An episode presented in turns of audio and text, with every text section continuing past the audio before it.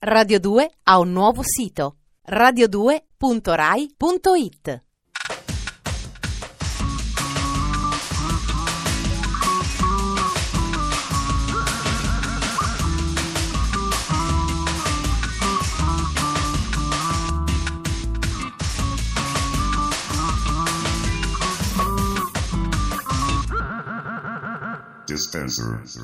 Fino a ieri il mondo dei media era normalmente impegnato in varie faccende alla ricerca di notizie, suoni e immagini che meritassero di essere trasmessi attraverso la penisola per raggiungere le case degli italiani. Oggi no. Oggi e per una settimana non esistono più scale di valori, esiste solo l'evento. Buonasera da Ferrato e benvenuti a Dispenser, la trasmissione che giuro non nominerà quella cosa lì per tutta la settimana. Sommario.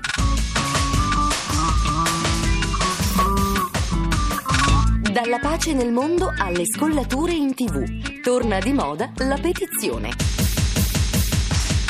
Il ritorno di Susanna, ovvero Va dove ti portano gli angeli dell'editoria. 3862 giorni, la candida storia della macchia. Uno dei pregi dell'internet è la possibilità di dare voce a tutti, senza distinzione. Dai donatori di organi ai pedofili, dalla Caritas ai satanisti, dai feticisti del piede ai venditori di svastiche porta a porta.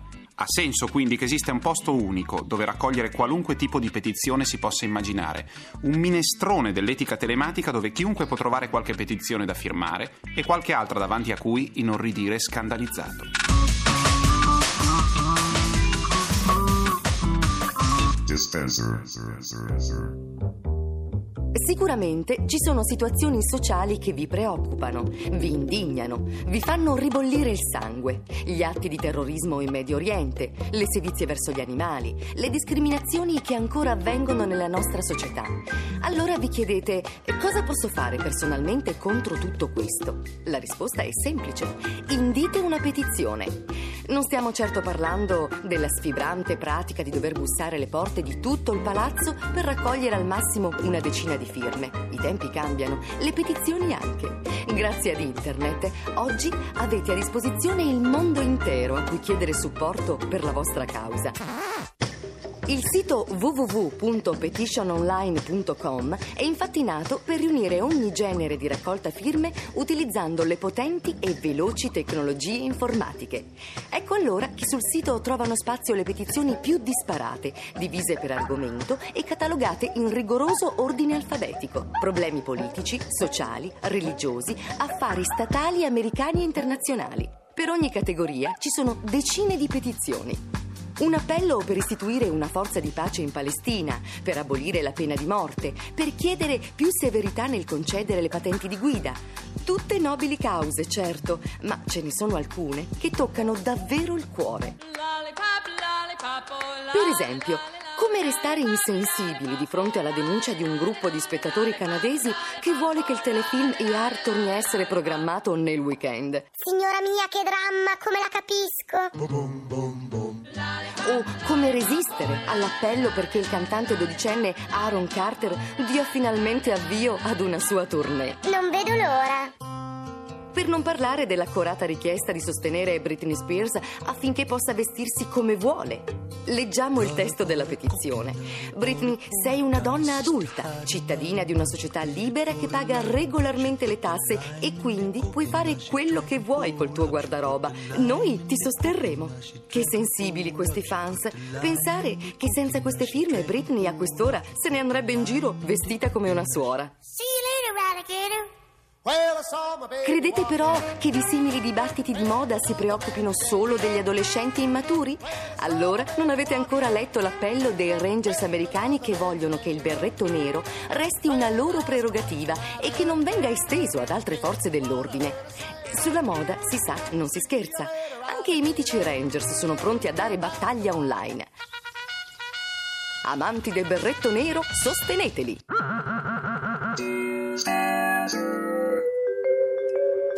Il suo primo romanzo è il romanzo più venduto nella storia della letteratura italiana. Questo vuol dire che se uno gira per le case degli italiani, moltissime case, trova magari un solo libro. e quel libro è Va dove ti porta il cuore di Susanna Tamaro. La tiratura di un libro è un po' come l'affluenza a una manifestazione di protesta. Gli organizzatori dicono una cifra, la questura dice la metà. Nel mondo dell'editoria è ancora più difficile perché non c'è la questura. Comunque si dice che Va dove ti porta il cuore abbia venduto, comprese le traduzioni in giro per il mondo, circa 3 milioni di copie. Con questi libri Susanna Tamaro è diventata una celebrità e la Baldini e Castoldi una casa editrice con le spalle larghe. Anima Mundi, il secondo romanzo, inizia con la frase In principio era il nulla, che mi è sempre sembrata molto onesta e sinceramente autoreferenziale. Comunque ha venduto la bellezza di 400.000 copie. Da qualche settimana è uscito Rispondimi, edito da Rizzoli. Prima tiratura 125.000 copie. Le venderà? Vedremo. Anche questo romanzo dell'ex opinionista di famiglia cristiana ha sostenitori nelle altissime sfere celesti e questo ha sempre la sua importanza. Una canzone che parla di santi, di invocazione ai santi. Lei è Jane Siberry e il pezzo si chiama Calling All Angels. Oh, a man is placed upon the steps and a baby cries. High above, you can hear the church bells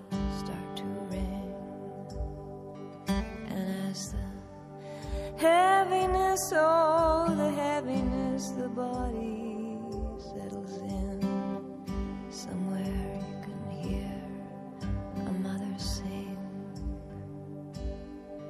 Then it's one foot, then the other as you step out on the road. Step out on the road. How much weight? How much? Then it's how long and how far and how many times. Oh, before it's too late. Call all angels. Dispenser. Il Britpop, ve lo ricordate? Poco prima delle boy band e delle sbarbine scialbe come la Aguilera e la Spears. Quando nacque tutto il movimento del Britpop, i critici inglesi non sapevano come definirlo, come dargli dei confini, dei riferimenti. Decisero di prendere come punto di partenza Modern Life is Rubbish dei Blur, che a me non è mai piaciuto più di tanto. Comunque, trasformarono uno dei tanti gruppi emergenti in quel momento nel gruppo più significativo d'Inghilterra.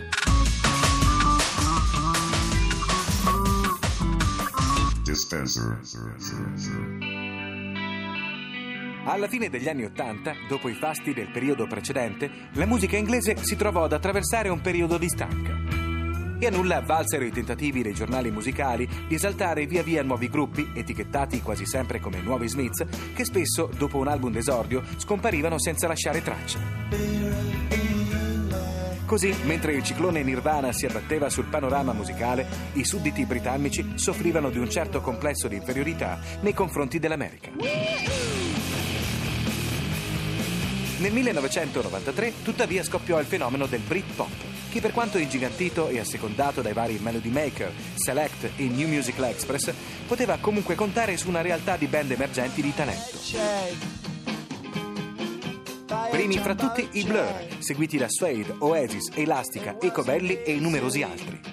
È ora uscito anche in Italia, per i tipi dell'arcana editrice, 3862 giorni. La candida storia dei Blur, che ripercorre la parabola del gruppo forse più rappresentativo del Britpop.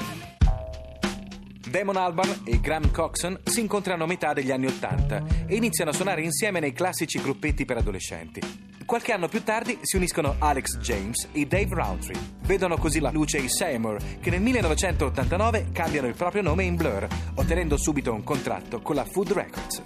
Nel 1990 esce il primo singolo, She's So High, seguito da There's No Other Way, che in Inghilterra diventa un hit. Food processors are great. L'anno seguente vede la luce Leisure, album di debutto che si piazza al settimo posto in classifica, prodotto in parte da Stephen Street, già tecnico del suono degli Smiths. Due anni di silenzio, poi i Blur con Modern Life is Rubbish cambiano radicalmente indirizzo, riconciliandosi con la tradizione del pop inglese e ponendosi come capostipiti di questo nuovo movimento. Da lì in avanti è storia, dal clamoroso successo di Park Life al tentativo di cercare nuove direzioni musicali con gli ultimi album, passando ovviamente per l'epocale scontro con gli Oasis dell'estate 1995. And holding on for tomorrow. 3862 giorni è dunque una buona occasione per ripercorrere l'epopea di uno dei gruppi più importanti degli anni 90, capace di riportare in alto il nome del pop inglese.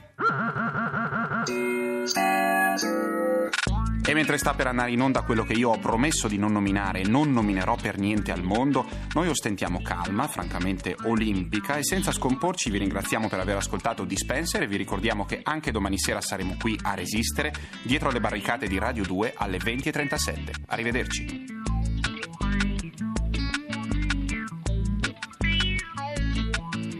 Dispenser è un programma di Giorgio Bozzo, condotto da Ferrato, scritto dalla Gigi, Matteo Di Bianchi e Alberto Forni.